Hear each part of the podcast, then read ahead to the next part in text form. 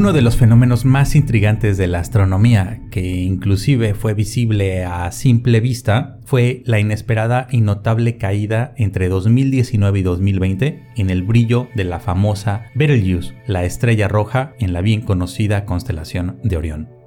Betelgeuse, la segunda más cercana supergigante roja, experimentó una histórica disminución en su brillo, algo que fue presenciado por astrónomos aficionados, profesionales y que pudo verse por el público en general. Yo mismo atestigué cómo la estrella roja bajaba en brillo de forma dramática con el pasar de los días. Honestamente nunca había visto algo igual. En tono de broma comentaba en redes sociales y con algunos amigos que el cambio en la magnitud de Betelgeuse se estaba produciendo a la par del inicio de la pandemia por COVID y que si viviéramos en otras épocas, cuando la frecuencia de observar el cielo era mucho mayor, seguramente más de uno hubiera asociado el fenómeno en el cielo con lo que estaba pasando aquí. Por lo menos un anuncio nos lo estaban dando los astros, ¿no? De hecho, la palabra desastre viene de disastrum, que quiere decir separación o disgregación de una estrella. Y el término hacía referencia en la antigüedad a la observación de eventos celestes y a la creencia de que estos tenían efectos sobre la Tierra y desde luego pues en la vida de las personas. Así, un disastrum era un desorden celeste, incontrolable y de augurio de desgracias y catástrofes. Pues bien, lo que ocurría con Betelgeuse era eso, un desastre, aunque desde luego esos cambios que estaba sufriendo no eran por nosotros ni para nosotros, y nada de lo que estaba pasando allá, en donde está la estrella, a unos 642 años luz, tenía ningún efecto sobre nosotros más allá de la notable caída en su brillo. Pero regresando a lo importante, la estrella roja en la constelación de Orión ya tenía algunas fluctuaciones de brillo que eran bien conocidas.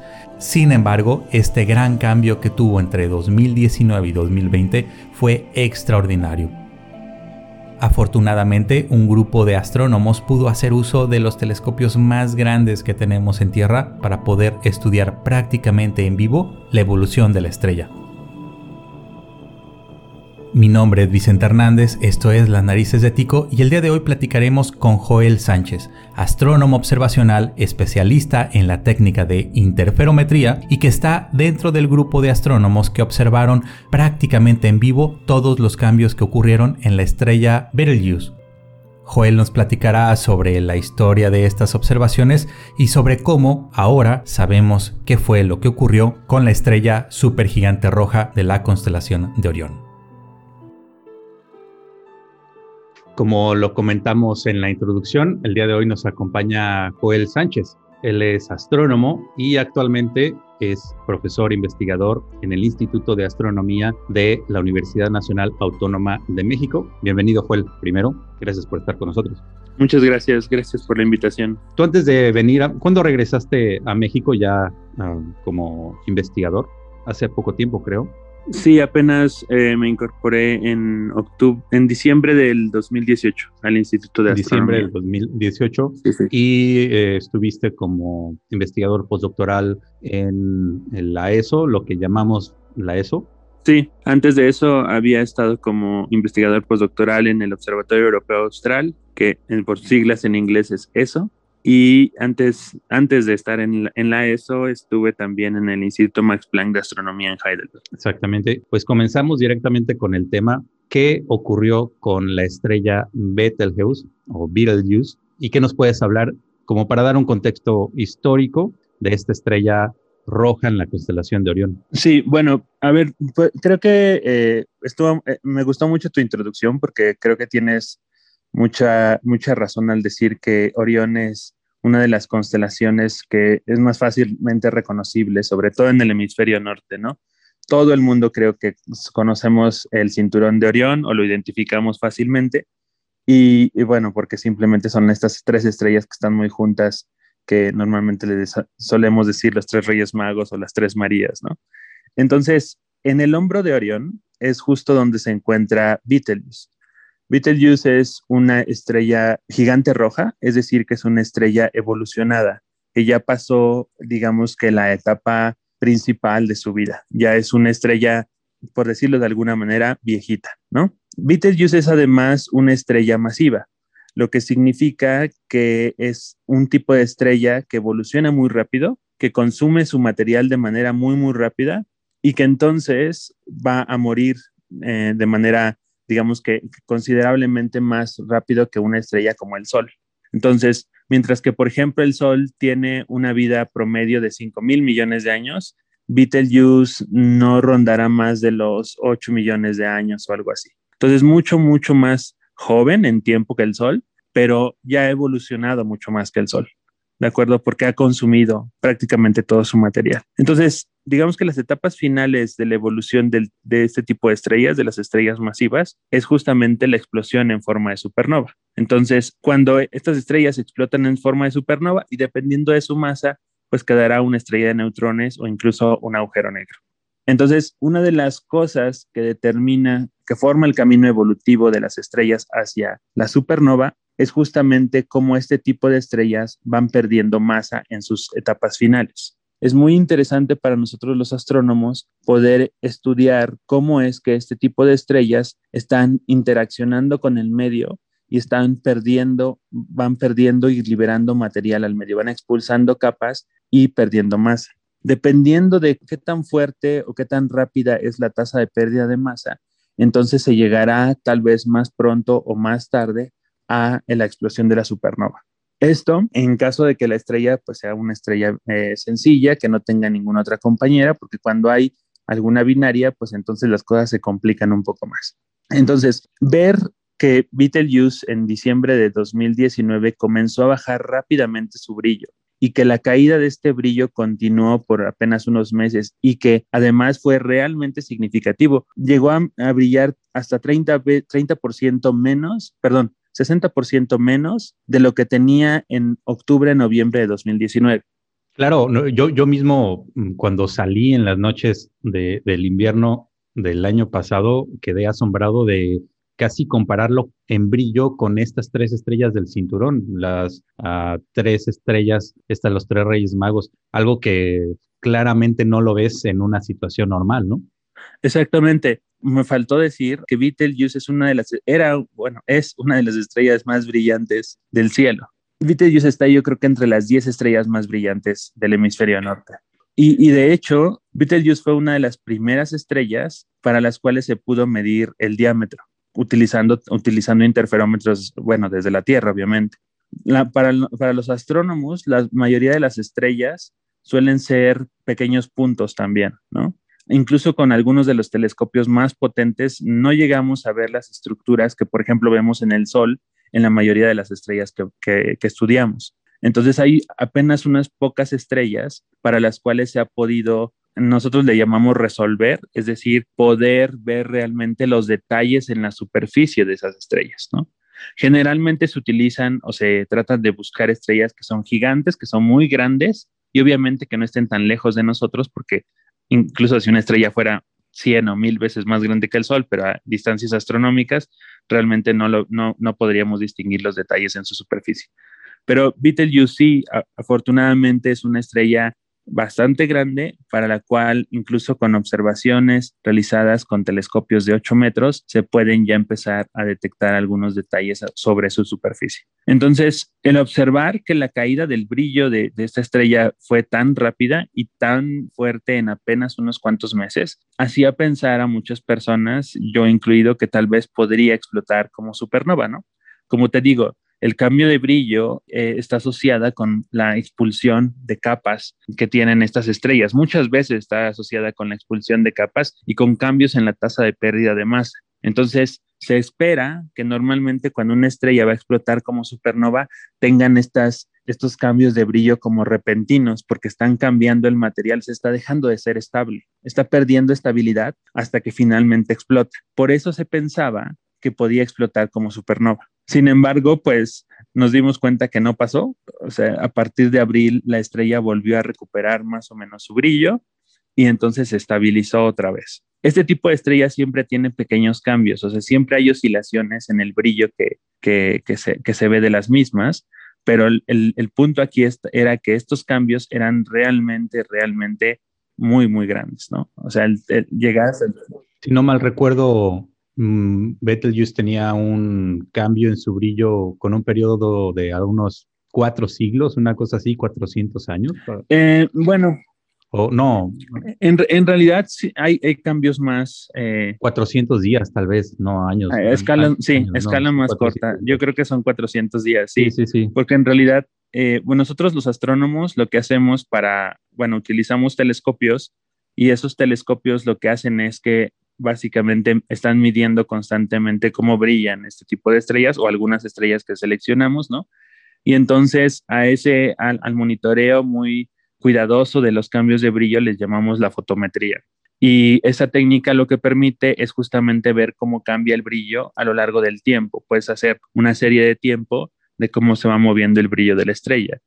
Y de hecho, eh, yo creo que si tu audiencia entra a Internet, seguramente puede encontrar lo que nosotros denominamos curvas de luz, que son justamente cómo van ocurriendo los cambios en el brillo de las estrellas a lo largo de un periodo de tiempo y las, las curvas de luz de Betelgeuse vas a ver que son de apenas unos cuantos meses cuando ya existen variaciones ¿no? en su brillo. Exactamente. Estas curvas de luz son básicamente una gráfica mm, normal, digamos común, en la que en nuestro eje X tenemos el tiempo y en el eje Y tenemos el brillo, podemos tener la magnitud, o sea, básicamente qué tan brillante vemos o detectamos un objeto, ¿no? Entonces, si nosotros constantemente realizamos una medición, vamos a ver pequeñas fluctuaciones, pero si el objeto realmente tiene una variabilidad considerable por diferentes fenómenos, veremos un cambio notable, ¿no? Normalmente hacia abajo y si todo está bien y no es un objeto, eh, digamos, exótico o demasiado extraño, regresará eventualmente a su punto normal y si es periódico, pues realizará esto varias veces, ¿no? Eso es, una, eso es básicamente lo que llamamos una curva, una curva de luz, que no quiere decir que la luz se curve, obviamente. Se curva, sí, claro. Sino que estamos graficando la intensidad de, de la luz. Entonces, eh, Betelgeuse, pues tenía una variabilidad, digamos, regular, normal, se portaba relativamente bien, pero en 2019 comenzó a hacer cosas extrañas, ¿no? Exacto, justamente. Bueno, Betelgeuse tenía esta variabilidad y después en, en, 2019, en, en diciembre de 2019, el 29 de diciembre de 2019, llegó a un mínimo que no se había reportado antes en, en ninguna de, sus, de, estas curvas de luz. En realidad, Betelgeuse había tenido un par de mínimos, no, no hace mucho tiempo, ¿no? Había tenido una caída en 2008 y había tenido otra caída en 1988 y una más ah, reportada en 1979, pero eran, no habían sido tan amplias o tan grandes como lo fueron ahora en, diciembre de 2019. Entonces, una, una, idea era justamente por qué cayó, o, lo que nos preguntamos nosotros era por qué cayó el brillo de, este, de esta estrella, qué es lo que está pasando. Estamos realmente viendo el punto antes de que explote como supernova o hay algo adicional que no hemos tomado en cuenta, que finalmente es lo que está ocasionando el cambio de brillo de la estrella. Esas eran las preguntas que nosotros, que nosotros teníamos, que finalmente logramos responder después de hacer varias observaciones con algunos de los telescopios pues, más grandes que hay ahora mismo en el mundo, en particular con los instrumentos del Very Large Telescope, que es este complejo de telescopios que se encuentra en el norte de Chile, que consta de cuatro telescopios de 8 metros de diámetro y cuatro telescopios más pequeñitos de 1.8 metros de diámetro. Parte de nuestras observaciones utilizó el telescopio de 8, un telescopio de 8 metros con un instrumento que es una cámara infrarroja, básicamente como las cámaras de los celulares hoy en día, pero trabaja en el infrarrojo y eh, lo que hicimos con ella fue pues sacar imágenes de, de Betelgeuse y hacer otro tipo de observaciones que se conocen como observaciones de tipo interferométricas, que lo que nos permiten es justamente como medir con altísima precisión el tamaño de Betelgeuse proyectado en el cielo. Eso fue lo que hicimos. El instrumento se llama Sphere, que es esfera en inglés, y aparte de eso, utilizamos también el modo interferométrico del BLT, que se conoce como BLTI, es decir, Very Large Telescope Interferometer. Y para eso utilizamos un instrumento que se llama Gravity, que ha sido bastante famoso en los últimos, yo creo que en los últimos dos, tres años, en particular por sus, por sus observaciones de las estrellas masivas, pero en el centro de la galaxia, ¿no? Solo que nosotros lo usamos para tratar de, de nuevo, medir con alta precisión el diámetro de la estrella. Realmente aquí lo que necesitamos es tener un telescopio muy grande como para poder eso resolver, poder, digamos, ver los mayores detalles del objeto. Como lo mencionabas, las estrellas y no se diga galaxias, etcétera, cualquier objeto a cientos de años luz está tan lejano y no tiene un tamaño tan considerable que incluso los telescopios más grandes no logran resolver, no logran ver los detalles de esos objetos. Y Betelgeuse, al ser una estrella tan grande, a pesar de que es enorme, a pesar de que está relativamente cercana, tenemos que usar varios telescopios, observar al mismo tiempo con ellos y hacer como una especie de gran telescopio simulado, ¿no? O sea, tenemos un, en lugar de tener un solo espejo de 8 metros, como es el caso de los VLT, podríamos tener un telescopio más grande que tiene la dimensión de la separación de esos telescopios, ¿correcto? Sí, exactamente. Em, los astrónomos normalmente siempre estamos buscando nuevos telescopios que sean más grandes, ¿no? Y no es porque... Entre más grande, mejor. no, es porque nos guste eh, tener un juguete nuevo, sino lo que pasa es que el tamaño del telescopio está directamente asociado con la capacidad, con la cantidad o calidad de los detalles que podemos nosotros observar de los objetos que estudiamos. Entonces, mientras más grande, pues es mejor. Sin embargo, no podemos construir infinitamente telescopios grandes, no podríamos construir telescopios de kilómetros, por ejemplo. Entonces, lo que se hace es que lo que hacemos es combinar varios telescopios y con la al combinar estos telescopios me refiero a que todos ellos observan de manera simultánea el mismo objeto en el cielo. Sí, y al final lo que tenemos es una especie de telescopio sintetizado que efectivamente la digamos que la resolución o la capacidad de detalle que podemos tener con esos telescopios equivale a la separación que hay entre los telescopitos más pequeños que están involucrados en el instrumento, ¿no? En el interferómetro. Exactamente. Y, bueno, algo que mm, si rápidamente nos platicas, el realizar observaciones con estos telescopios implica un proceso que es relativamente largo, pero necesario. Es decir, si un astrónomo quiere, una astrónoma quiere utilizar un telescopio, pues no llega, toca la puerta, le abren, lo reciben y y, le entregan las llaves para que haga lo que quiera con ese telescopio, sino que hay un proceso largo en el que se tiene que justificar la observación. Pero en este caso, dada la, premura y la eventualidad, ¿cómo, platícanos cómo es este, es este proceso de, otorgarle a, un grupo de astrónomos los telescopios porque un evento anormal, eh, extraordinario está ocurriendo. Sí, bueno, los astrónomos en realidad tenemos que competir para tener tiempo de telescopio, tiempo en los telescopios más grandes que existen, ¿no? Prácticamente cualquier telescopio tienes que competir. Al competir me refiero a que hay que presentar un proyecto científico que sea viable, que pueda ser observable, que finalmente no gastes una noche de observación con uno de esos telescopios, porque pues finalmente son máquinas únicas en el mundo. Entonces, estar usándolos para, para jugar sin un plan bien definido, pues no es algo, no es algo que, esté, que esté bien, ¿no? Eh, sin embargo, hay como llamadas regulares de manera anual o, de, o cada seis meses en muchos de estos telescopios en los que uno puede meter su proyecto científico y finalmente ver si lo aprueban o no. Sin embargo, cuando ocurre un evento bastante inesperado, como en este caso el cambio de brillo de Betelgeuse, uno también puede enviar una propuesta de observación especial y un comité de astrónomos decide si vale la pena o no vale la pena, ¿no? En este caso, pues fue simplemente, oigan, Betelgeuse eh, este, tiene una caída de brillo bastante significativa, queremos entender por qué está ocurriendo esto en tiempo real, necesitamos observarlo ahora, no sabemos si de hecho vaya a explotar o no vaya a explotar, o no sabemos incluso hasta cuánto pueda llegar a caer el brillo. Entonces, como son cosas tan únicas, pues vale, la, mucho la pena poder hacer observaciones, ¿no? Eh, de manera instantánea o lo más rápido posible para poder observar este tipo de fenómenos. También, si algunos de los grupos que intentan observar, en este caso, por ejemplo, Betelgeuse, tiene tiempo garantizado, es decir, algunas horas que ya le fueron asignadas, puede incluso tratar de utilizar esas horas que ya tiene asignadas en tiempo de telescopios para observar eh, el fenómeno en sí. ¿No? Así es un poquito cómo funciona.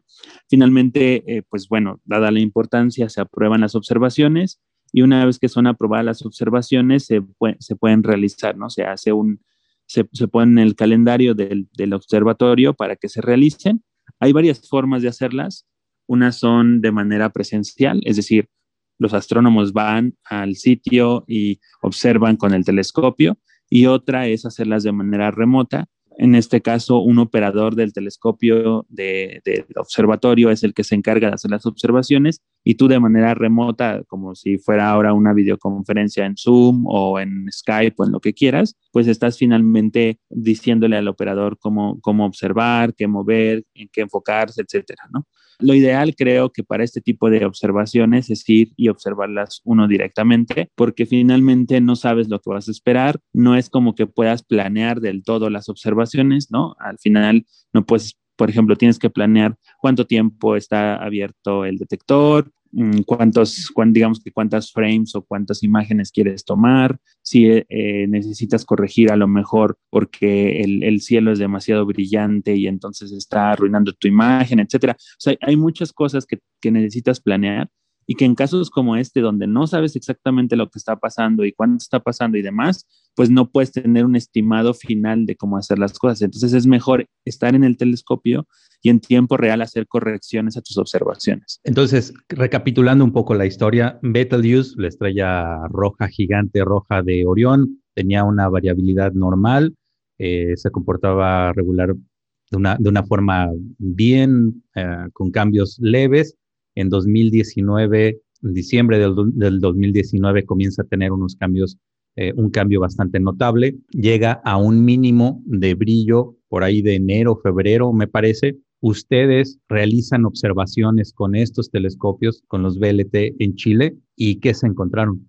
Sí, nosotros encontramos, eso es muy interesante las imágenes que nosotros logramos obtener con los telescopios, con, con, el VLT, finalmente revelaron que la, que la superficie de la estrella, o lo que nosotros pensamos que iba a ser el disco solar, ¿no? Que íbamos a ver, no era realmente un disco, sino que parecía más bien una, un medio disco, ¿no? Como si la parte de arriba del disco de, Imagínate que divides un, círculo o un disco a la mitad, la parte superior estuviera brillante y fuera justo eso, como un medio disco, pero en la parte inferior, sobre todo la parte eh, inferior derecha, si lo estás viendo de frente, se veía más opaca, ¿no? Parecía que ahí le faltaba un pedazo a ese disco.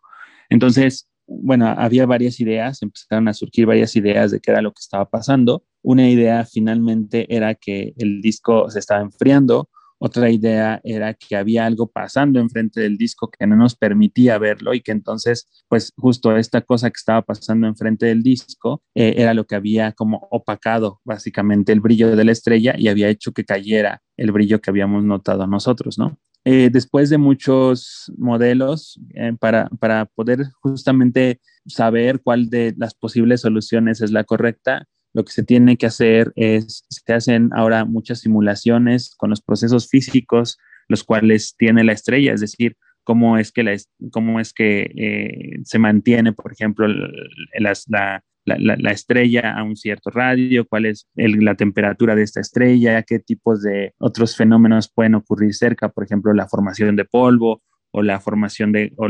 la, velocidad de eyección del gas, etcétera.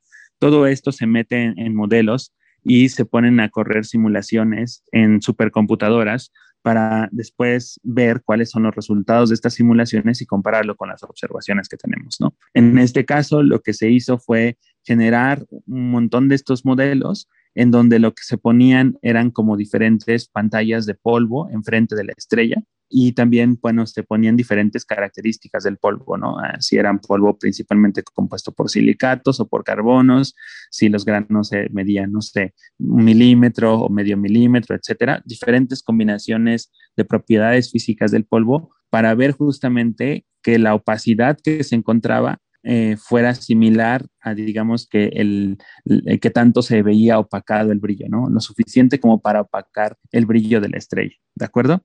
Entonces, al final, lo que resultó de todo esto es que lo que ocasionó el brillo, el cambio de brillo de Betelgeuse fue justamente una pantalla de polvo que estaba enfrente del disco solar. Ahora, ¿cómo llegó ese polvo ahí? Esa era también una de las grandes preguntas que teníamos. Y después de utilizar estos modelos, nos dimos cuenta que lo que había pasado es que este tipo de estrellas, al igual que el Sol, por ejemplo, tienen células convectivas en su superficie. Es decir, son esta especie de gránulos que existen en la, superficie del Sol. Cuando vemos las imágenes, pues lo mismo ocurre en las gigantes rojas como Betelgeuse, solamente que los granos en, en, Betelgeuse son mucho más grandes que los granos que hay en el, que hay en el Sol, ¿no? Entonces, lo que pasaba es que uno de estos gránulos tienen diferentes temperaturas, no todos tienen la misma temperatura. Y uno de estos gránulos tenía una temperatura relativamente debajo del promedio de lo que nosotros veíamos en el disco solar. Este gránulo de, esta célula convectiva, este gránulo, lo que hizo fue eyectar una, una porción considerable de gas fuera de la estrella y este gas se empezó a alejar del disco solar. Entonces, conforme se empezó a alejar, se empezó a condensar y se empezó a formar polvo. Y se formó esta pantalla de polvo esta, esta capa de polvo que finalmente fue lo que nosotros vimos enfrente de la estrella y que ocasionó el cambio de brillo. Otra posibilidad finalmente es que la estrella se estuviera enfriando o sea, que lo que viéramos fuera realmente ahora sí una mancha solar gigante, ¿no? En donde se, donde se, donde se enfriara realmente la superficie, toda la superficie. Pero es muy difícil que eso ocurra, ¿no? Físicamente no era factible poder explicar un enfriamiento de esta manera, ¿no? Entonces, e, eso, ese, ese, mm, ese, ese escenario, por ejemplo, pues fue, fue rápidamente descartado. Lo que, lo que nosotros nos interesaba también era ver cómo, eh, si podíamos medir un poco la tasa de pérdida de masa de la estrella. Es decir, eh, ver si estos cambios eran muy acelerados, o sea, si, si tuvo que haber eyectado muchísimo material para que entonces se formara ese polvo. Porque si pasaba eso, entonces a lo mejor sí estaba entrando en esta fase de pre-supernova, de la cual nosotros no sabemos todavía mucho, y que es muy interesante que podamos eh, eh, estudiar justamente en tiempo real. ¿no? ¿Notaron algún cambio en el tamaño de, la estrella?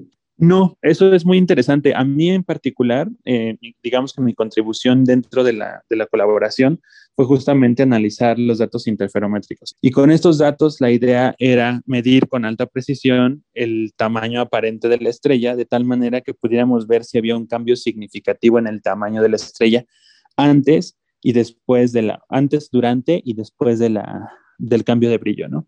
Sin embargo, no encontramos que existiera un cambio significativo en el, en el, en el diámetro de la estrella. Es decir, el diámetro era más o menos el mismo, simplemente era menos brillante. Entonces, eso, eso nos decía que la estrella no estaba como desestabilizándose, no estaba cambiando de tamaño de manera muy rápida, ¿no?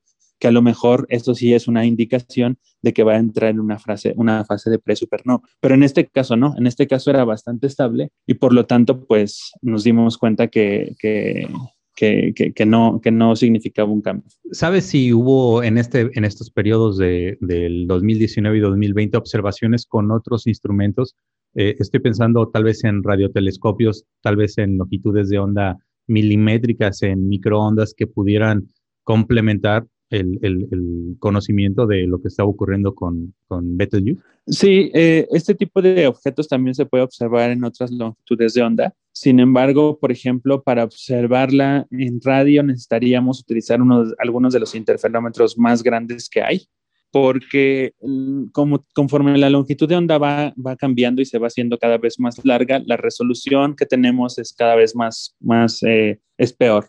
Entonces, necesitaríamos, si aquí utilizamos, por ejemplo, eh, líneas de base, es decir, separaciones entre telescopios del orden de 100 metros o algo a 130 metros, en las ondas de radio necesitaríamos utilizar interferómetros con separaciones entre los, los radiotelescopios de varios kilómetros, ¿no? Ni siquiera instrumentos como ALMA, este, este conjunto de radiotelescopios en el desierto de Chile, ni siquiera con, con esas separaciones de varios kilómetros, eh, llegarían a resolver, a definir la superficie de la estrella, ¿no? No, no, Alma, Alma de hecho tiene, tiene peor resolución, es decir, todavía que, que aún, con la, aún, con la capacidad de observación que tiene, es bastante limitada para los tamaños angulares de, que tiene la estrella.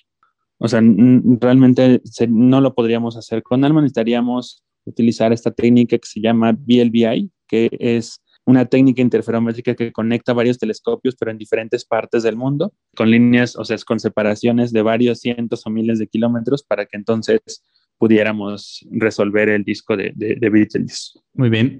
bueno, ya para ir terminando, para ir cerrando, recuerdo entre las discusiones en, Twitter eh, entre astrónomos profesionales y personas interesadas en la astronomía, astrónomos aficionados en todo el mundo, una de las grandes preguntas era si Betelgeuse iba a explotar como supernova. Y era un gran temor. Incluso llegué a leer o a ver algún blog o algún artículo no, no, no sometido a una publicación formal, sino estimando, haciendo estimaciones de qué ocurriría si, si la estrella explotara, ¿no?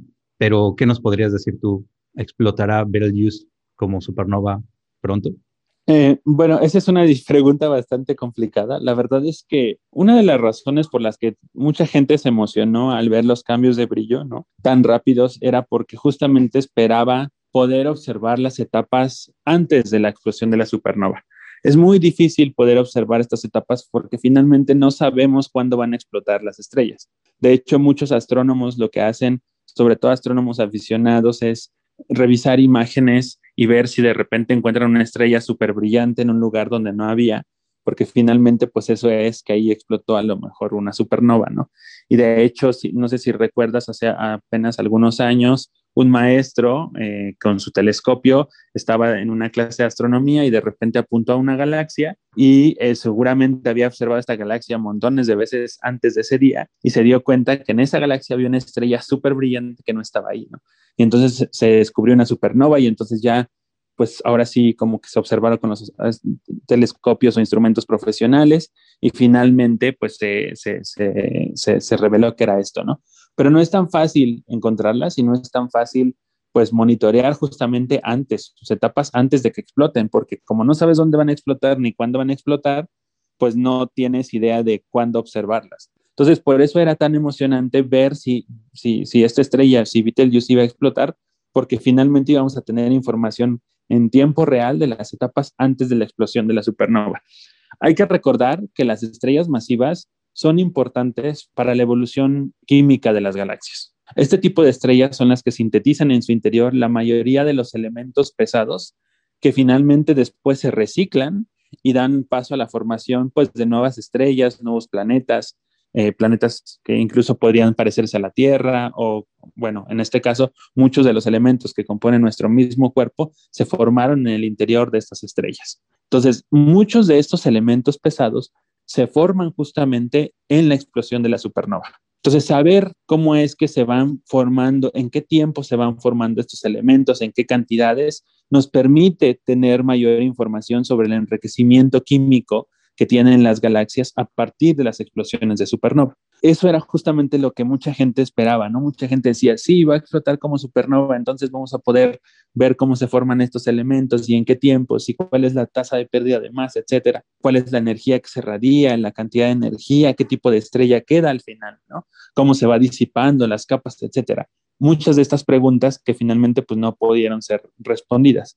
Ahora, Betelgeuse va a explotar como supernova, pero no sabemos cuándo va a explotar, honestamente, ¿no? Eh, de hecho, lo que se piensa... No en los siguientes días ni semanas, ¿no? podemos dormir. Sí, podemos dormir tranquilos, no en los siguientes días, no en las siguientes semanas. Bueno, ahora sabemos que Betelgeuse va a entrar en una fase de pre-supernova, pero esta fase de pre-supernova mm, ocurrirá en tiempos de semanas o de meses antes de la explosión que no sabemos exactamente cuándo ocurrirá, ¿no? Es decir, los tasas, el cambio en la pérdida de masa que nosotros vemos de Betelgeuse en realidad es muy, em, es muy chiquita comparada con lo que se espera ver cuando, cuando una de estas estrellas va a entrar en esta fase de presupernova, ¿no? O sea, nosotros vemos como del orden de 1 por 10 a la menos 4, una diez milésima de masas eh, solares por año que pierde esta estrella de material y lo que se espera es que en realidad esté perdiendo alrededor de una masa solar al año cuando va a entrar ya la explosión de supernova. Pero no, pero esto no lo vemos y tampoco sabemos realmente cuándo vaya, cuándo vaya a entrar, ¿no?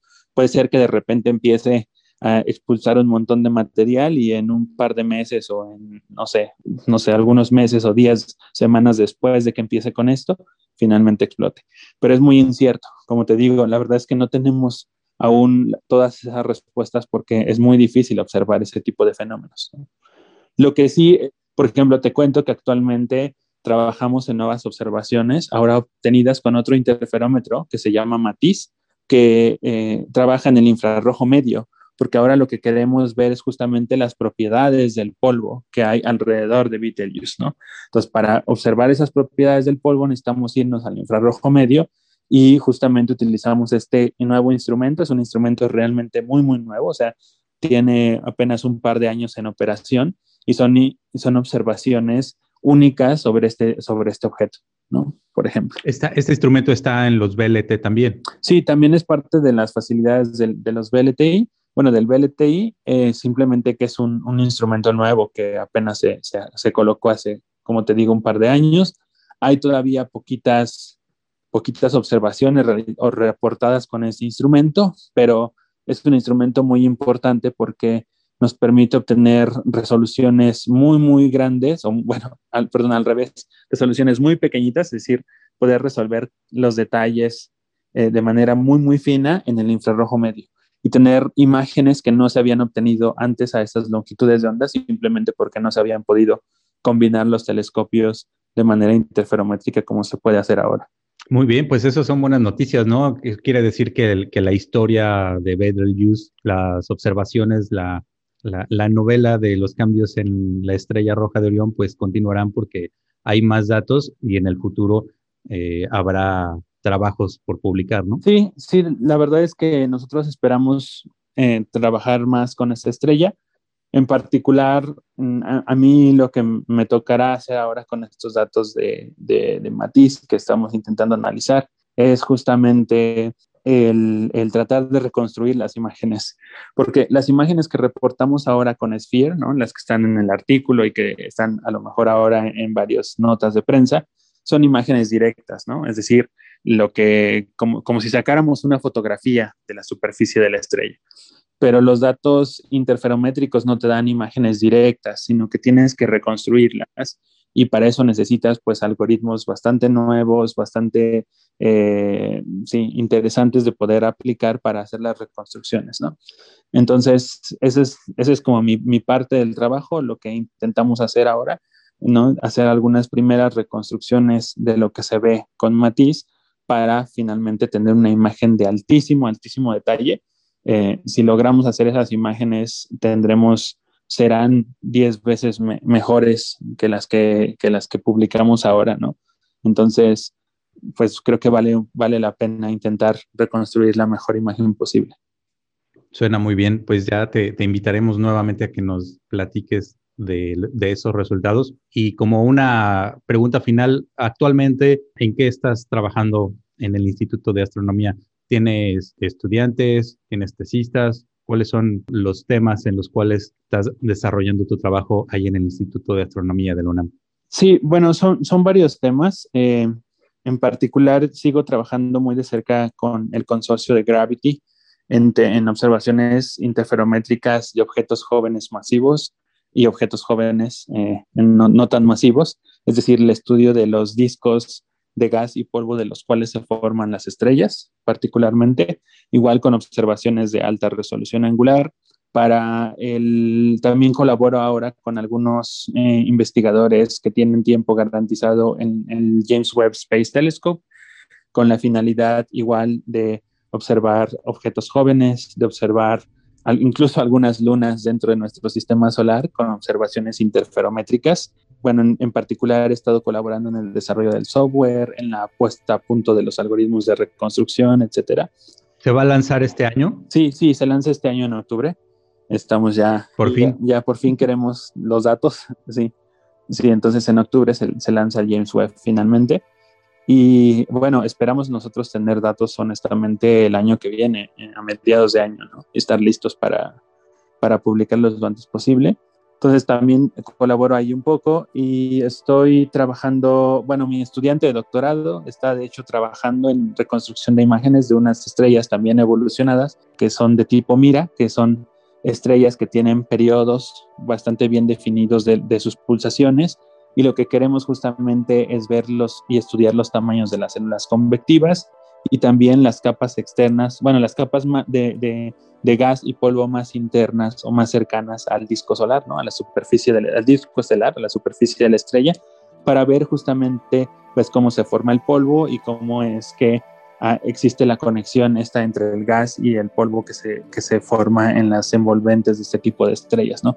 Entonces mi estudiante trabaja, está trabajando en ese, en ese proyecto también igual con datos interferométricos, tratando de reconstruir imágenes y pues creo que es un poquito eso en lo que, en lo que estamos ahora. Pues nada, eh, hay mucho trabajo y qué bueno que estás involucrado en proyectos pues tan importantes, ¿no? El James Webb Telescope es un instrumento que seguramente revolucionará mucho de nuestro conocimiento, pero también estos nuevos instrumentos en los grandes telescopios en tierra son uh, muy importantes para no solo la parte de estrellas, en medio interestelar, el material que hay entre las estrellas, sino en la parte galáctica. Sí, la, la parte de galaxias también eh, es, es muy interesante la, por ejemplo, la interferometría en el infrarrojo, eh, hay apenas unas pocas galaxias que se han podido observar, pero estamos intentando eh, ampliar las muestras de galaxias que se han observado con interferometría infrarroja, justamente porque es muy interesante lo que, lo que se puede hacer ahí también. Muy bien, pues tenemos varios pretextos para volverte a invitar y por lo pronto queremos darte las gracias por tu tiempo. Muchas gracias. Por platicarnos acerca de, de, estos métodos y tu trabajo aquí en México. Así que pues muchísimas gracias por estar con nosotros. No, al contrario, muchas gracias a ustedes por la invitación y un saludo pues a toda tu audiencia. Ya saben que siempre son bienvenidos en el Instituto de Astronomía de la UNAM. Es, este, para, si nos quieren visitar, ahora esperemos que ya se pueda otra vez hacer visitas presenciales Normalmente tenemos eh, pues charlas que durante este tiempo de la pandemia han sido en, línea, esperamos que muchas personas las hayan podido ver, pero cuando son presenciales pues son, son también muy interesantes. Eh, los, astrónomos y los investigadores del instituto exponen muchos de sus trabajos y también es, es un, creo que es un punto eh, interesante de encuentro para la gente que está interesada en temas de astronomía y sobre todo para motivar a los jóvenes a que investiguen y se, y, se dediquen a este tipo de, profesiones, ¿no? Exactamente, necesitamos ya la actividad presencial directa de divulgación, de comunicación de la ciencia, eso es bien, bien importante. Pues muchas gracias, Joel, por tu tiempo. No, de que al contrario, muchas gracias a ti por la invitación. Espero que hayan disfrutado tanto como yo de la charla con Joel. Por lo pronto, creo que la gran lección para los que nos gusta observar el cielo, pues es seguir haciéndolo, porque en el momento más inesperado podrían ocurrir cosas muy interesantes. Como siempre, en la descripción les dejo toda la información sobre este trabajo relacionado con Betelgeuse, los links a la página, al podcast y al canal de YouTube. Muchas gracias por llegar hasta aquí y nos vemos o nos escuchamos muy pronto.